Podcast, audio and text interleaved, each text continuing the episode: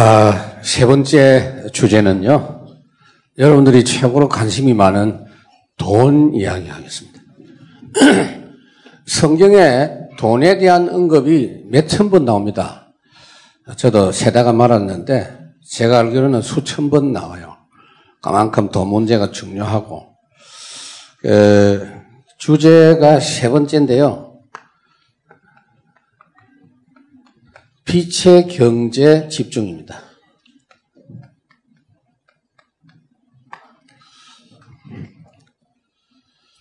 어, 이 부분이 저는 어, 우리 교회에서 지금 빛의 경제 메시지를 매주 하고 있어요.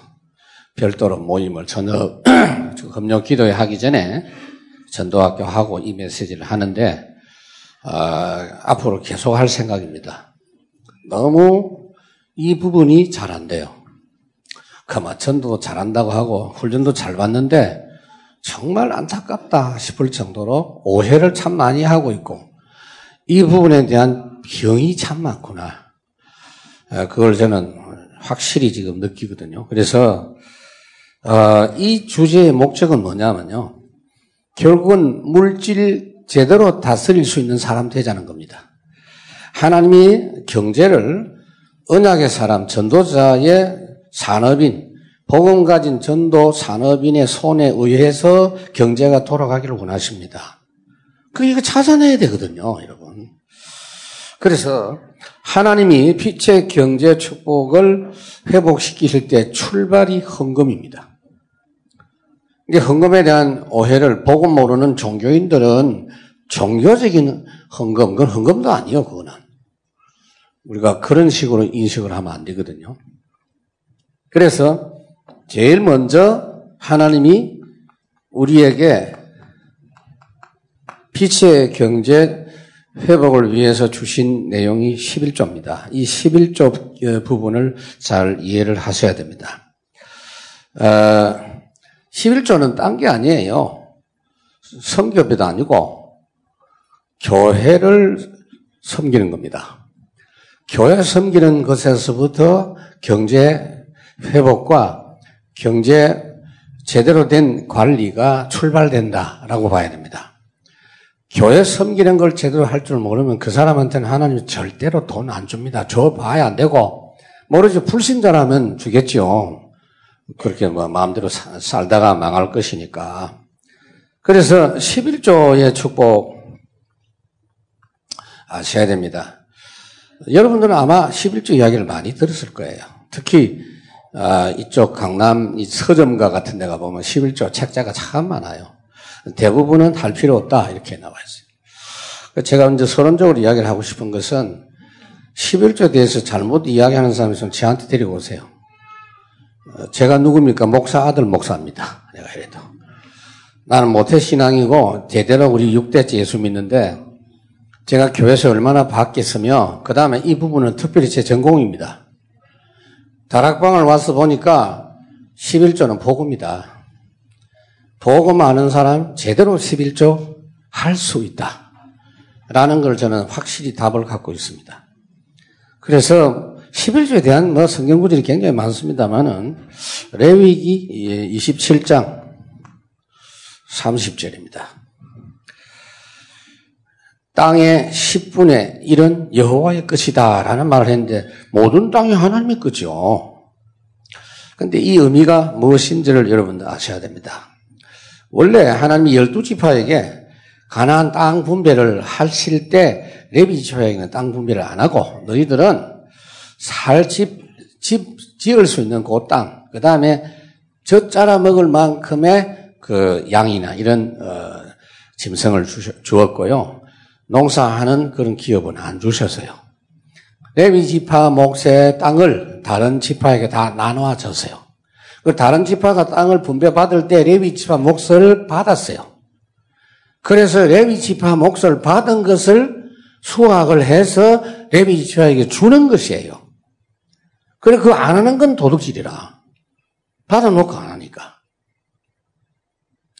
우리 유 목사님 말씀을 여러분 잘 들어야 됩니다. 목사님 메시지를 잘 들으란 말이 무슨 말이냐. 해석을 잘 못해요. 목사님 어떤 이야기는요, 굉장히 고차원적인 이야기인데, 한 번 목사님 말씀하실 때 유 목사님 어떤 이야기 했냐면, 하, 장로님들 귀하다. 월급도 안 받고 교회 와서 일한다. 이러니까. 그 말을 또 우리 장로 한 분이 인용을 하더라니까. 그럼, 우리는 교회에서 월급 안 받고, 교육자들은 월급 받고, 그러니까 우리가 얼마나 중요한지 아냐? 뭐 이런 식으로 본인이 이야기 하더래요. 그래서 참 무식한 소리를 하고 있네. 여러분, 목사가 뭐죠? 레위 지파인데 왜 레위 지파냐? 그 복음 운동에만 전무합니다. 그 하나님의 방법이에요. 교인 숫자가 많건 적건 목사가 그렇게 안 하면 사역 안 된다는 걸 저는 확실히 알아요. 우리 동네도 보니까 목사님이 의사인데 주중에는 병원하고 그 돈 벌어가지고 교회도 하나 지었다. 목사님 혼자 지었더만요. 번함 하나 뻔합니다. 근데 번함 하나 뻔하지만 한번 봤어요, 내가. 안 됩니다. 될 수가 없어요. 우리가 잠을 자도 밥을 먹어도 늘 이 부분을 생각해야 됩니다. 이게 전문 사역 중에 전문 사역입니다. 그렇기 때문에 하나님이 원래부터 레위 주파 너는 밥 먹고 아무것도 하지 말고 성전 책임지라, 예배 책임지라, 기도 책임지라, 성전 불 안 끄지도록 해라. 제사는 이 부분만 전문적으로 해라. 이게 소홀하게 되면 다 망한다. 이 부분 하나가 백성을 다 살릴 수 있다. 그런 원리로. 그 구약 때 이야기 아니냐. 그 흐름이 지금 내려와서 완성이 된 겁니다, 여러분. 우리는 만인 제사장 시대예요, 지금. 만인 선지자예요. 만인 왕이에요. 그러나 차이점이 뭐냐면요. 사도행전 18장에 보면 브리스길라 아굴라 부부가 바울을 만났죠. 같이 일을 하다가 전도했어요. 근데 바울은 전도 지도자라 처음에는 같이 일을 했는데 가만 보니까 전도 운동이 계속되니까 바울은 일을 할 수 있는 시간이 없어요. 그래서 아예 그냥 브리스길라 아굴라 부부가 전적으로 support 할 테니까 당신은 복음 운동에만 집중해라. 그렇게 바뀌는 거볼 수가 있죠. 그래서 그때부터 이분들이 로마서 3, 어, 16장 3절 4절 고린전서 16장 끝까지 전적으로 돕는 그런 부분들을 볼 수 있어요. 11조는 하나의 기준이고 출발점이지 이게 다가 아니에요. 그래서 어, 정말 한심하고 답답한 일이 이제 영, 영적으로 어둡고 그다음에 보고 모르는 사람들은요 11조 말을 함부로 합니다. 그래서 시간이 많지 않기 때문에 말라키 3장 10절 온전한 11조를 어, 드려라. 이 말라키를 인용을 많이 하는데요. 이때는 막갈 때입니다.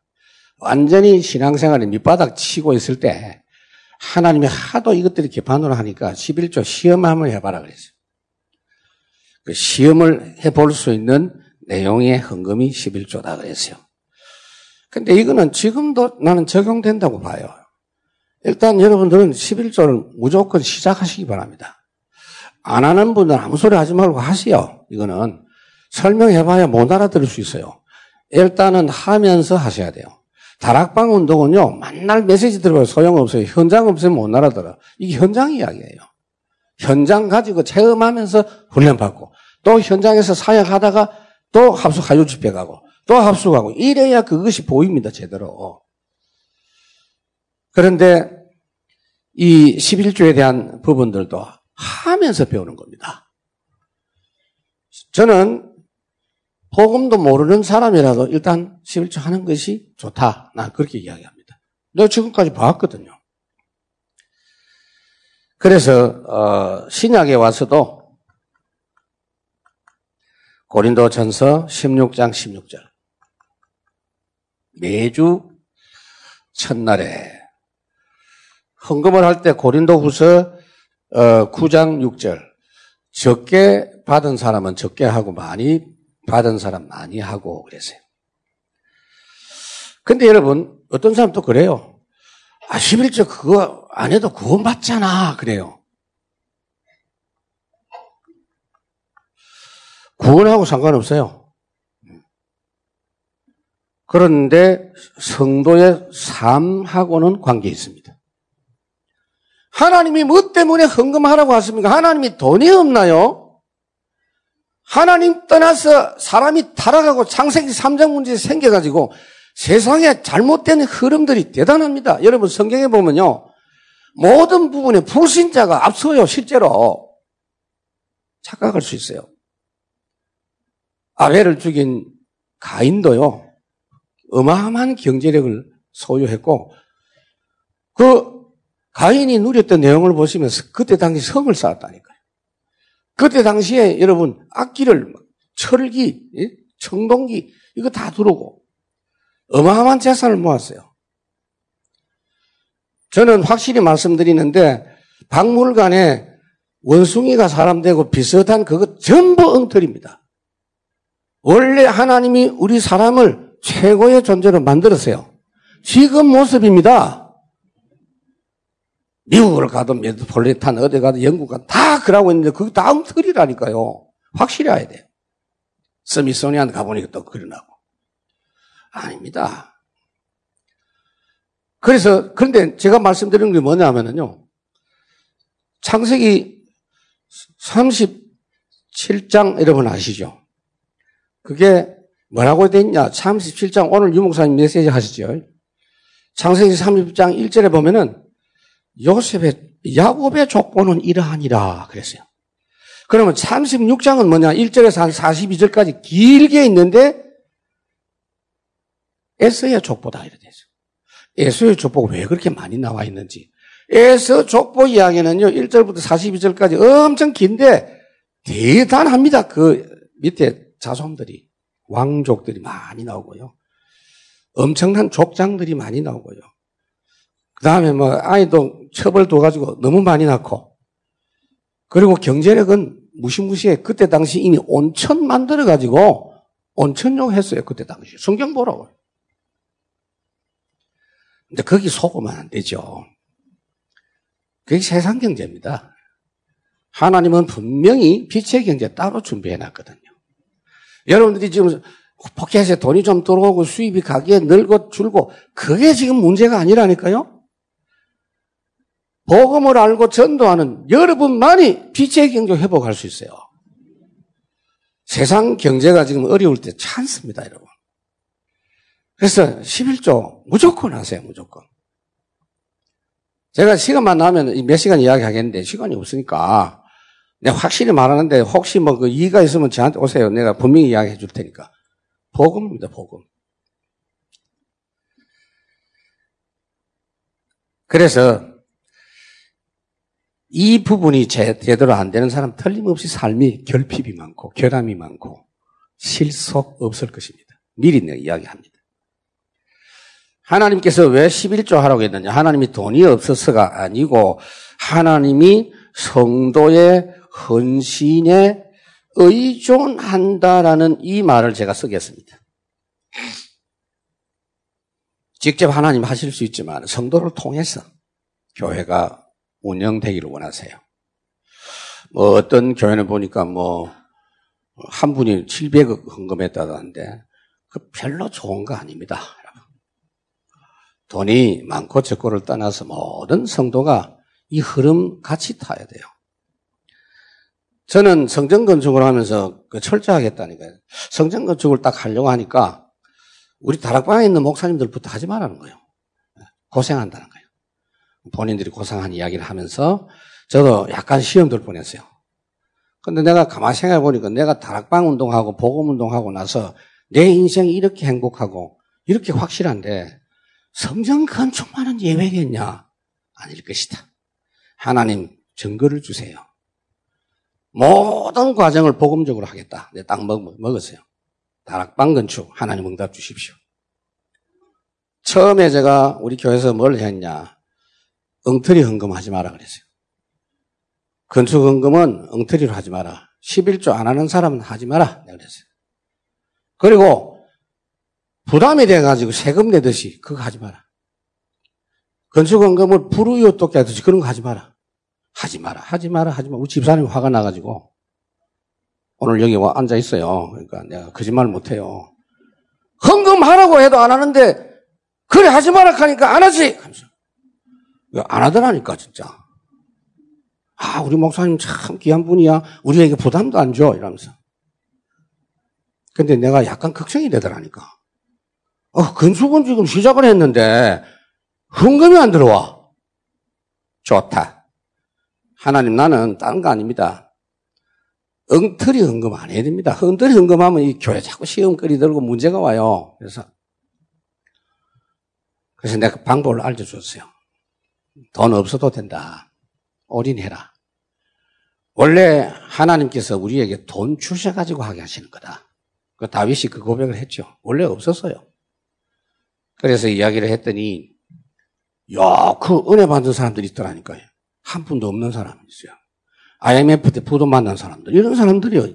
이 왕 없는 거 이판사판이다 이러면서 어떻게 하느냐 하면 좀 지금부터 하나님이 돈을 주시면 밥 먹고 나머지는 다 드리겠다는 거야. 쉽잖아요. 안 주시면 안 하면 되지. 그래갖고 건축했습니다. 그러나 내가 단서를 꼭 달았어요. 11조 안 하는 사람은 헌금 의미를 모르는 거다, 그거. 하지 마라. 지금 후회 안 합니다.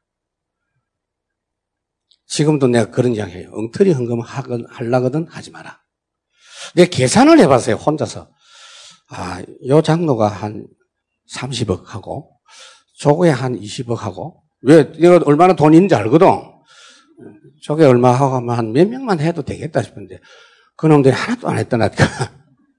하나도 안 했어. 좋다. 나도 말 안 한다. 이때가 기회인데 안 하면 어떡해? 상관없어. 그렇게 설득해서 하는 건 헌금이 아니거든요. 안 하고도 뭐 쉽게 완공이 됐습니다. 지금까지 아무 탈 없습니다. 건축하고 지금 5년 됐어요. 또 누가 얘한테 목사님 건축하고 3년부터 위기가 와요. 안 오더라고. 아무리 오는 건 안 오더라고. 제가 뭘 이야기하려고 하느냐면 여러분 좀 복음을 헌금에 적용 똑바로 하세요. 하나님이 세계복음만 맨손으로 하게 안 합니다. 제대로 된 빛의 경제 주셔가지고 해요. 그렇기 때문에 여러분들이 이 경제 회복의 출발이 교회 섬기는 거 11조에서부터 시작된다는 걸 아셔야 됩니다. 이걸 제대로 할 줄 알아야 하나님이 사용할 줄 아는 걸 보고 또 그 다음 거 주시고 또 그 다음 거 주시는 거예요. 원리가 그래, 원리가. 내가 이런 이야기를 우리 교회에서 좀 하거든요. 근데 랩런트들이 훨씬 빨라요. 동작이. 자, 랩런트들이 막 벌떼같이 탁 11조 하고 이제 몰랐으니까 안 했는데. 고린도 전서 1장 21절. 에, 모든 것의 주인이 하나님이십니다. 그런데 하나님이 성도의 헌신을 통해서 역사하신다라는 원리를 여러분들이 아셔야 됩니다. 자, 다윗이 고백을 우리가 한번 볼까요? 역대상. 아, 잘 아시죠? 유목사님 늘 인용하시는 것. 여기 보면은 10절에서 14절, 특히 14절. 뭐라고 했습니까? 하나님이 주신 것으로 내가 하나님께 드릴 수 있는 힘이 나에게 있었나이다. 내가 받은 것으로 주님께 드렸습니다. 이 다윗은 원래 목동입니다. 그죠? 근데 다윗은 그냥 왕이라고 생각하면 안 돼요. 최고의 경제인입니다. 아주 경제 전문가입니다. 전쟁도 잘했지만은요, 경제 부분에 탁월한 사람이에요. 직접 농사를 많이 했고요. 또 많은 무역도 하고 경제 흐름을 잘 아는 사람입니다. 언제부터 그리 된지 아세요, 이 사람? 그래서 왕인데 성전 건축을 명령을 해서 한 게 아니고 자기가 헌금 제일 많이 했어요. 그러면서 하나님께서 주신 것으로 이렇게 드릴 수 있는 힘이 있었나이다. 그 복음 역사 하나님의 인도하심과 다윗 왕국을 회복하고 하는 그 과정 속에서 이 사람의 헌신은 계속되었다고 봐야 돼요. 그렇게 하면서 어, 시대 살리는 경제인이 된 줄로 믿습니다. 이 원리를 모르는 성도는 어렵습니다. 그래서 영적으로도요, 이거 되면 굉장히 이 부분에서 묶인 것들이 풀려집니다. 영적으로 자유해집니다. 굉장히.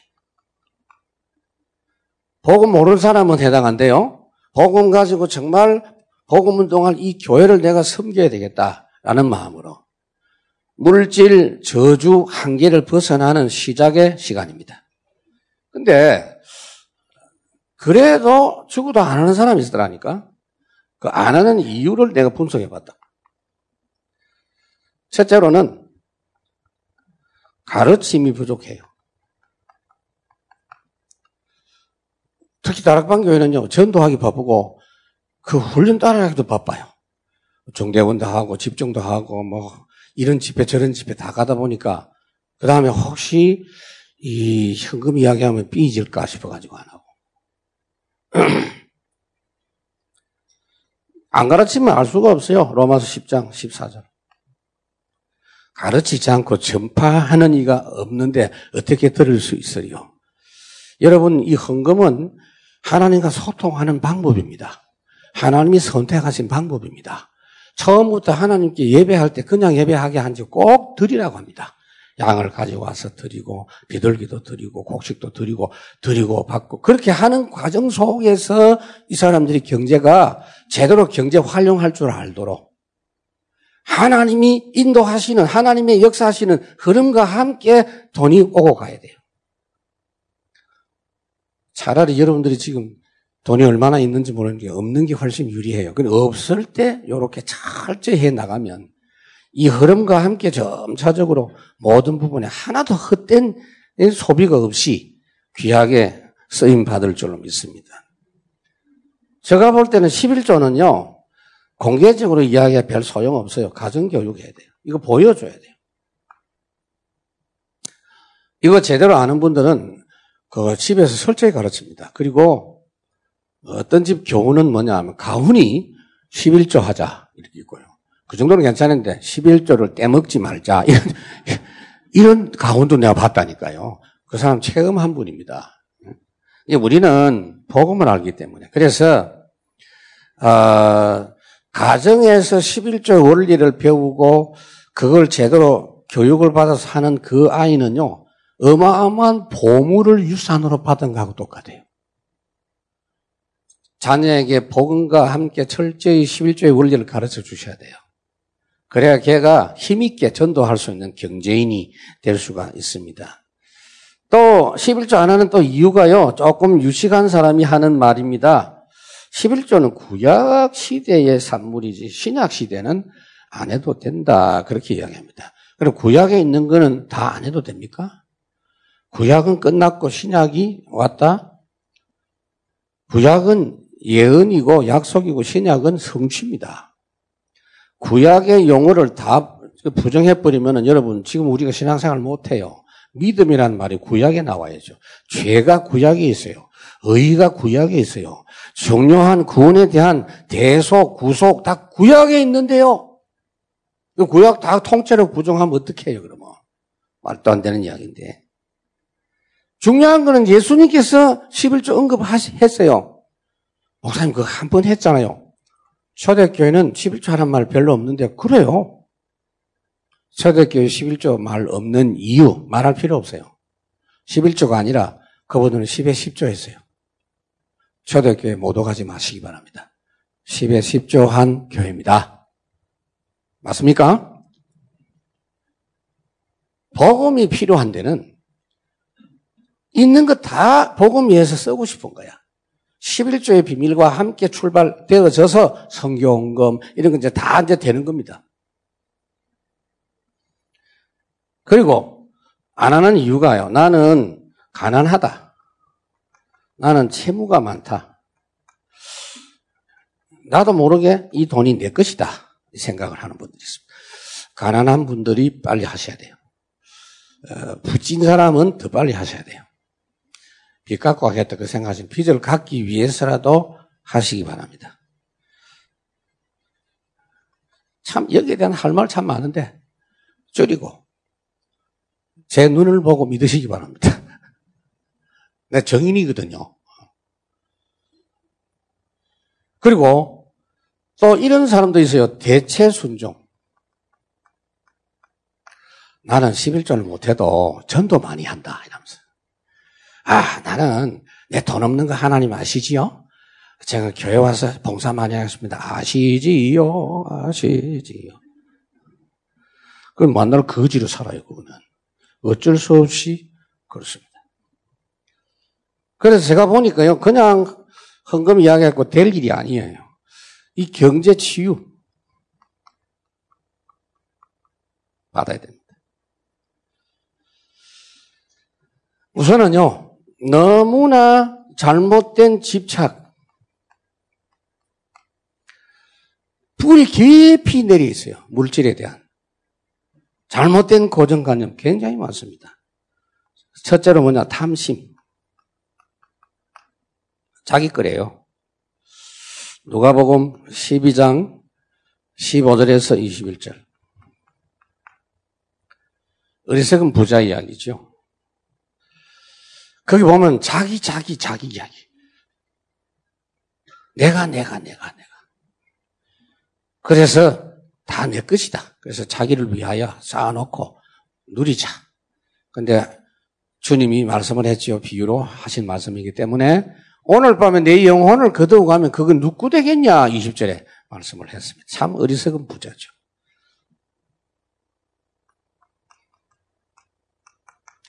욥기 1장 21절. 욥의 고백 여러분 아시죠?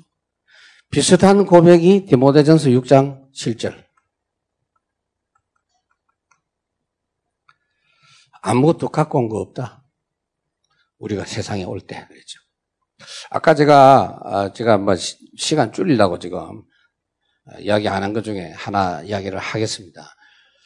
어, 11조는 율법이라 그러는데 율법 주시기 전에 여러분 아시는 유목사님 자주 인용하시는 아브람 창세기 14장에 보면은 있어요. 아브라함이 어, 그 롯이 속한 소돔 나라가 다섯 나라 연합을 했고요. 네 나라 연합한 팀하고 싸웠는데 네 나라 연합한 팀에게 졌습니다. 그래서 포로로 잡혀갔어요. 그 소문을 듣고 아브라함이 318명을 데리고 가지고 싹 다 뺏어왔어요. 그까지 여러분 아시죠? 근데 올 때, 아브라함이 돌아올 때 누가 마중 나왔냐 하면은 소돔 왕도 나오고 살렘 왕 멜기세덱이 나왔어요. 살렘 왕은, 왕은 왕이지만은 하나님의 제사장이었다 그랬어요. 그런데 거래상으로 말할 것 같으면 아브라함이 소돔을 소돔 왕을 먼저 만나야 되는데 소돔 왕이 먼저 나왔는데도 뒤에 나온 살렘 왕을 먼저 만나서 그분에게 11조를 바쳤어요. 그 구약의 율법 생기기 전입니다. 왜 그랬을까 여러분 생각해 보세요. 여러분. 너무너무 기쁜 마음으로. 왜? 예배하는 직분자예요. 예배를 책임진 분이에요. 멜기세덱 이야기는 히브리스에서 있지만은 이 사람이 하나님의 언약과 복음의 흐름을 누리고 있는 아브라함은요. 그만큼 11조에 대한 부분이 벌써 눈이 열려져 있었어요. 그래서 나는 야곱도 그랬죠. 장세기 28장에. 근데 그걸 보면은요. 여러분들이 복음을 딱 알고 나서 11조가 뭔가 보면은 금방 이해됩니다. 다른 거 아닙니다. 여러분. 목사님이 좀 전도하고 교회가 복음 운동하는 교회는 어려우면 안 돼요, 여러분. 그래서 목사님 마음껏 복음 운동하고 아예 경제에 대해서 신경 쓸 필요가 없도록 우리가 그 부분 완전 책임지고 서포트한다. 교회 어려우면 안 된다. 그래서 제가 볼 때는 교인들이 11조만 제대로 해도 교회 어렵지 않습니다. 대부분 교회들은. 이거를 잘 안 한다니까. 그리고 할 거야, 할 거야 하면서 때가 되면 할 거야 이런다니까 죽을 때까지 못해요. 오늘 여기 오신 여러분들은 하고 계실 줄 믿습니다. 안 하는 분들은 조용히 좋게 말할 때 하시기 바랍니다.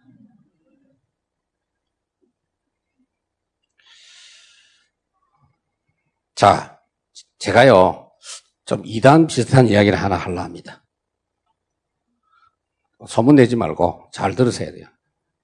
졸다가 들어가지고 또 소문 낼라. 마태복음 19장 16절에서 24절. 여기 보면요, 어떤 이야기가 나오느냐면은, 어떤 부자 청년이 예수님에게 와가지고 내가 선생님의 제자가 되고 싶습니다. 그러니까 예수님이 그 청년의 상태를 아시잖아요. 예, 이 사람은요, 분명히 바르고 훌륭한 사람이에요. 근데 그 사람 상태는 물질에, 물질에 대한 애착이 지나친 거야. 하나님을 또 다른 하나님 한 분 더 섬기고 있는 거야, 이게. 그래서 하나님, 예, 예수님께서, 그래, 좋다. 그러면 내 시간대로 해라. 오늘 네 재산을 몽땅 지금 다 가난한 사람에게 나눠주고 나에게 와라. 그때 말씀이 어떻게 됐냐. 그 청년이 재산이 많음으로 근심하고 갔다. 이렇게 되지. 그 뒤에 나온 말입니다. 그 뒤에. 그 상황을 보고 주님 하신 말씀이 뭐냐? 부자는, 부자가 천국에 들어가는 것이 낙타가 바늘 구멍으로 들어가는 것보다 더 어렵다. 천국 가는 구원론 이야기하고 있어요. 여러분, 이렇게 예수님 잘 섬긴다고 하면서도 이 물질 구원 받아야 돼, 물질 구원. 적지 마세요, 또. 아, 제가 한 말이 아니고 예수님이 구원받는 이야기 했다니까, 이거 지금? 너무나 너무나 이 부분은 해결이 안 돼, 해결이 안 돼. 너무 잘못된 집착이 많단 말이에요. 아, 내가 보거든. 나 안타까운 거요. 10년, 20년 다락방 운동, 예수는 그리스도. 근데, 막, 날, 돌아다니는 거 쳐다보면 불쌍해. 거지 같아. 아, 미친 것이.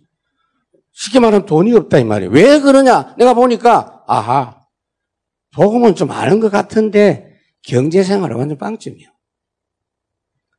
하나님은 그렇게 하시는 법이 없어요. 오히려 전도 문 닫혀요, 그러면.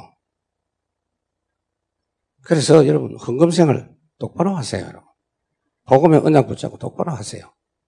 이거 치유받아야 됩니다, 이거. 저는 이거 세미나 한 번 해서 안 된다는 걸 알기 때문에 매주 합니다, 매주. 헌금 하나가 아니요. 너무나 잘못되어 있어요. 이 경제관념이 아주 잘못되어 있다는 거. 마태복음 6장 19절에서 24절. 어,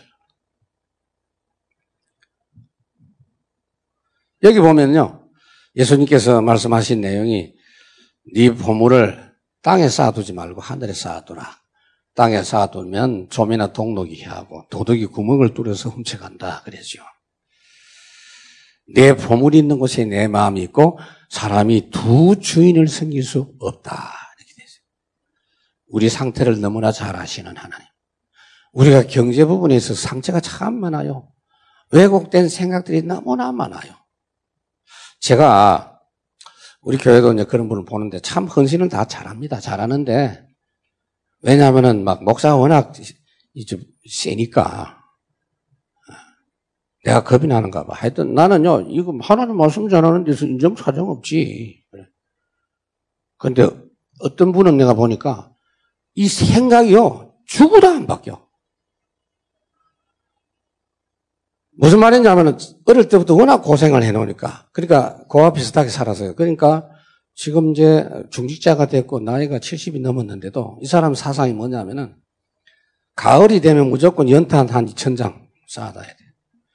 쌀을 딱 모아놓고 내 먹고 사는 거 누가 도와주겠냐 이 말이지 이제 엄청 전략합니다. 헌금 잘 안 합니다. 건축헌금 안 합니다. 맨날 그거야. 늘 오래가 살아. 과도히 아껴도 뭐라고 했죠, 성경에? 자문에, 자문의 물질에 대한 이야기 참 많아요. 제가 자문 1장부터 지금 31장 이제 마지막 부분까지 수요일을 지금 말씀하고 있는데, 복음하고 바로 연결돼 있어요. 널리 나누어져도 계속 풍성한 은혜를 누리는 건 반면에 아끼는데 더 가난해진다라고 말씀하고 있어요. 어쨌든 구제를 하든지 성교를 하든지 출발은 11조입니다, 여러분. 11조 하기 바랍니다. 다 하시는 것 같아요, 보니까. 그래서 11조를 출발해가지고 여러분 4대 언금하세요.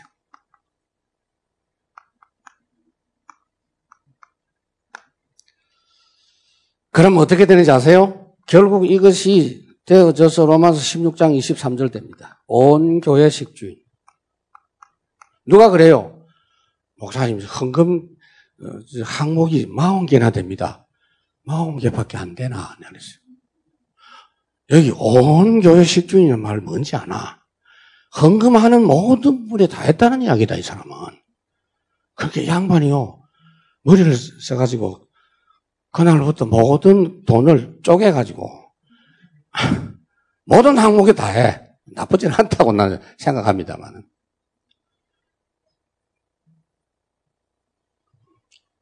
여러분들은 정말 세계보고만 하는 전도 현장에 빛의 경제인 되시기 바랍니다. 하나님이 여러분들을 아시고 계속해서 경제 축복을 허락하실 줄 믿습니다. 제 마지막으로 하겠습니다. 이 이야기를 뭐 끝도 없고요. 결론.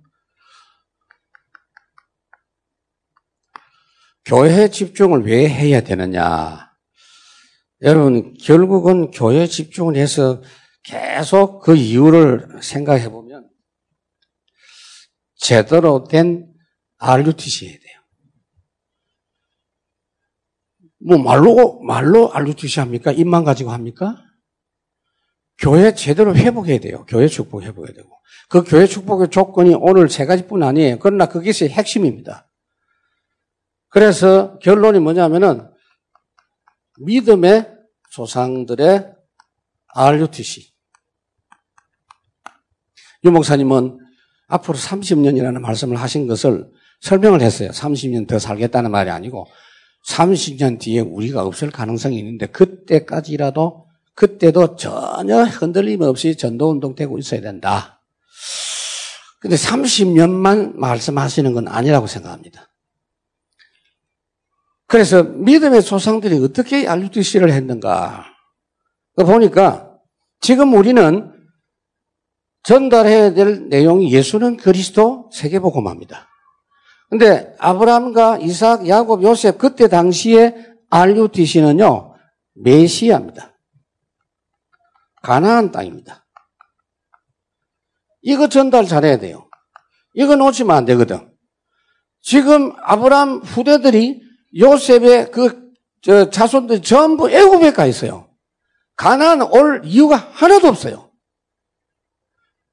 자칫하면은 안올 가능성이 많아요. 바벨론 포로로 잡혀간 사람 중에 다 왔습니까? 안 온 사람이 많아요, 여러분. 안 돌아온 사람 많아요. 왜? 거기 살기 좋은데 뭐.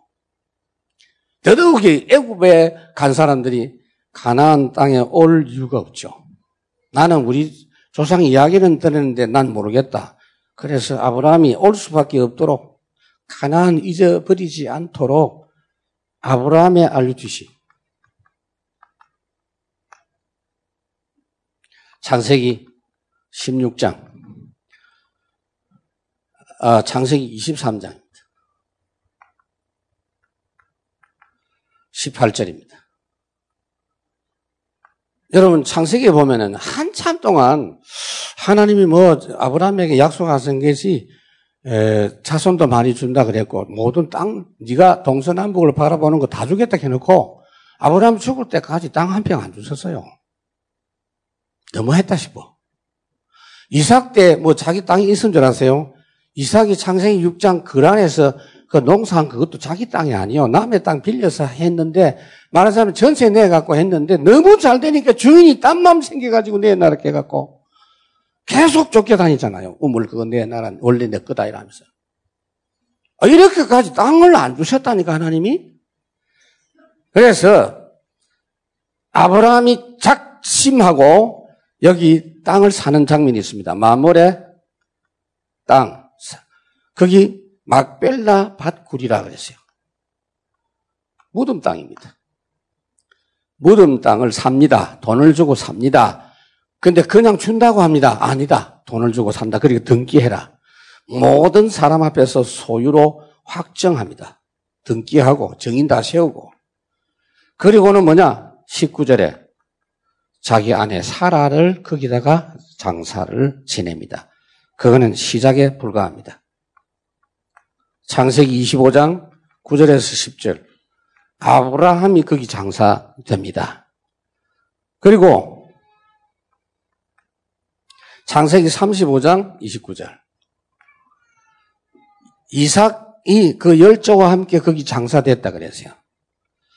근데 여기서 보면요. 이 땅은 내가 산 것이다라고 확실히 말합니다. 아브라함이. 다시 이야기합니다. 그 땅 그 뭐라고 몇 평 되지도 않는 거 몇 평 되지도 않아요. 거기다가 묘를 쓰고 거기다가 조상의 묘를 써서 후손들이 여기에 올 수밖에 없도록 이걸 기억할 수밖에 없도록 그리고 대대로 여기다가 묻어라 그래서 자 그것이 야곱에게 전달됩니다. 야곱의 알류티시를 보십시다. 창세기 47장 29절에서 30절. 요셉에게 야곱이 당부합니다. 내가 죽거든 절대 애굽에 묻으면 안 된다. 네가 총리라고 해서 여기 묻으면 안 된다. 몇 번 기회 있을 때마다 이야기를 합니다. 당부를 여러 차례 했어요. 한 번도 아니고 여러 차례. 그 성경이 기록된 것만 해도 여러 차례예요. 그리고는 죽기 전에 열두 지파 자녀들을 다 축복하고 나서 마지막으로 28절에서 33절. 요거는 요셉 개인에게 하는 거고 요거는 나머지 형들을 모아놓고 또 이야기를 합니다. 상세하게 당부합니다. 왜요? 요셉이 가나안 땅 가서 장사 지내라고 하면 형들이 반대할 수 있어요. 왜요? 상주가 아닙니다, 요셉이. 물론 실질적인 맏아들 역할을 하고 있지만 그래도. 그리고는 뭐냐? 여기 31절에 야곱이 언급합니다. 그 무덤에 우리 할아버지 아브람, 할머니 사라, 우리 아버지 이삭, 우리 그 다음에 어, 리브가, 그 다음에 내 아내 레아 거기 묻혔다. 그러니까 나도 거기 묻어야 된다. 요게요 무덤에 집착하는 게 아닙니다. 가나안 땅. 내가 우리 후대들이 가나안 땅 잊어먹지 않도록 해야 되겠다 하는 그 마음입니다. 마지막으로요. 요셉의 알루티십니다. 요셉은 이 아버지의 당부를 얼마나 잘 지키는지 한번 보세요. 장세기 50장 8절에서 10절. 지금 장례식 합니다. 장례식 하는데 물론 애국 당시 풍습이지만 70일 동안 막 애국을 하고 장례 행렬이 어마어마합니다. 아, 우리가 전도하기 바쁜데 그냥 대충 하자 이럴 건데 이거는요. 애굽의 모든 고관들, 왕족들 총동원 총동원 했어요. 이게 사양 안 한 겁니다. 요셉이 다 가자. 자기 그리고 아이들 놓고 자기 집안 식구들 싹 다 데리고 갑니다. 여러분 아브라함이 그냥 사라하고 아브라함 두 명만 살 때 그 집에 사람이 몇 명입니까, 여러분? 과병만 318명. 그러다가 그 가족들 얼마나, 그 유목사님 계산 천 명 넘는다 그랬어요. 자, 이 사람들이 이 정도로 전 애굽의 고관들이 가나안 땅까지 간단 말이에요. 장례 행렬이 수십 일이 걸렸어요. 숫자가 얼마나 되는지 아세요? 제가 계산해 본 바로는 20만 명입니다. 대충. 대충 잡아도 20만 명. 이 행렬을 왜 이렇게 했는지 아세요? 두 가지입니다. 이스라엘 후손들에게 절대 잊어먹지 마라. 우리가 400년 뒤에는 이러한 모습으로 가나안 땅에 돌아갈 것이다. 그리고 애굽 사람들 너희들도 똑바로 알아라. 이 애굽이 아무리 살기 좋고 좋은 땅이라도 우리는 반드시 이렇게 이런 모습으로 우리 땅으로 돌아갈 것이다. 그리고는 창세기 50장 25절에서 26절 야곱이 죽을 때 유언하는 장면입니다. 기가 막힙니다. 25절에는 해골 그랬어요. 그리고 26절에는 입관 그랬어요. 매장을 안 했어요. 매장을 하지 않아요. 땅에 안 묻었어. 해골이 뭐죠? 미랍니다. 이집트 사람 미라 최고 기술이잖아요. 나를 미라로 만들어서 사람 명태로 만들어서 땅에 묻지 말아라. 가나안 땅에 갈 때까지 여기 땅에 매장하면 안 돼. 장례식이 아직 안 끝났어요. 장례식이 아직 안 끝났어. 부모 장례식이 안 끝났으면 어떻게 됩니까? 그 자손들은요, 계속 그 일을 할 때까지 기다려야 돼요. 내가 죽는데 절대 그저 미라 상태만 두지 땅에 묻지 말고 이따가 출애굽 할 때 내 해고를 가지고 가라고 유언을 했어요. 400년 뒤에 모세가 갈 때 출애굽기 13장 19절에 보면요. 모세가 애굽의 해고를 메고 올라갔다 그랬어요. 400년 전에 조상이라도 매장 안 했기 때문에 당연히 유언대로 해야 될 거 아니에요. 이게 벌써 400년 지났습니다. 결국 매장은 언제 했느냐면요. 요수와 24장 마지막 절에 32절. 가나안 땅에 들어가서도 한참 놔두세요. 가나안 땅, 땅을 완전히 분배하고 여수아까지 죽고 난 뒤에 요셉의 장례식이 이루어졌습니다. 도합 470년. 470년짜리 장례식을 한 겁니다. 그 기간 동안은 이 언약이 계속 전달이 될 수밖에 없었다. 참, 우리도 그런 유언은 할 필요 없어요. 뭐 어차피 가나안 땅 안 갈 거니까. 그러나 이분들이 심정을 생각해 보라고요. 이 목사님, 우리가 애타게 알루듯이 알루듯이 이야기하는 것은 이 조상들도 어떻게 하면 이 언약을 절대 후대들이 잊어먹지 않도록 할 것인가. 출애굽 당시에는요, 요셉을 알지 못하는 애굽 왕이 다스리고 있었다라고 성경에 되어 있어요. 그렇지만은 이 언약은 변함없이 전달되는 것이 해글로 계속 눈을 뜨고 이렇게 나를 묻어다. 지금은 안 돼. 묻을 거냐? 묻지 마. 가나안 땅에 가야 돼. 그래서 세겜 땅에다가 묻었다라고 되어 있습니다. 저는 이 말씀을 왜 드리냐면 우리는 이런 심정으로 신앙생활 하고요. 그런 이런 사역에 성공하려면 여러분 참 현장 사역이 중요한데 가장 중요한 게 교회입니다. 여러분. 교회가 뭡니까? 주님이 이 땅에 성육신 하셨죠. 사람의 몸을 오셨다가 성천하시면서 제2의 성육신처럼 우리가 신앙생활 할 수 있는 중요한 방편으로 주신 기관이 교회입니다. 교회만큼 중요한 게 없어요. 특히 우리 다락방 운동하는 여러분들은 교회 축복 회복하셔야 됩니다. 그래야 그 교회 축복 속에서 이 중요한 내용을 가지고 우리 후대들이 우리가 얼마나 전달될 수 있을지 모르지만 최대한 오랫동안 이 은학이 전달되도록 해야 될 것인데 그 엄청난 배경은 교회입니다. 이 축복을 반드시 여러분 누리시는 주력들 되시기를 주의 이름으로 축원합니다. 하나님 감사합니다. 오늘 저녁에 이 강남 노회 중요한 우리 재직들 모아주셔서 교회 집중 말씀을 허락해 주셔서 감사합니다. 오늘부터 마음에 담은 이 말씀이 우리들에게 성취되게 하시고 기도되게 하시고 시대적인 RUTC 사역의 정인이 될 수밖에 없도록 교회 영광 축복 누리는 전도자들 되게 하옵소서. 주 예수 그리스도 이름으로 기도하옵나이다. 아멘.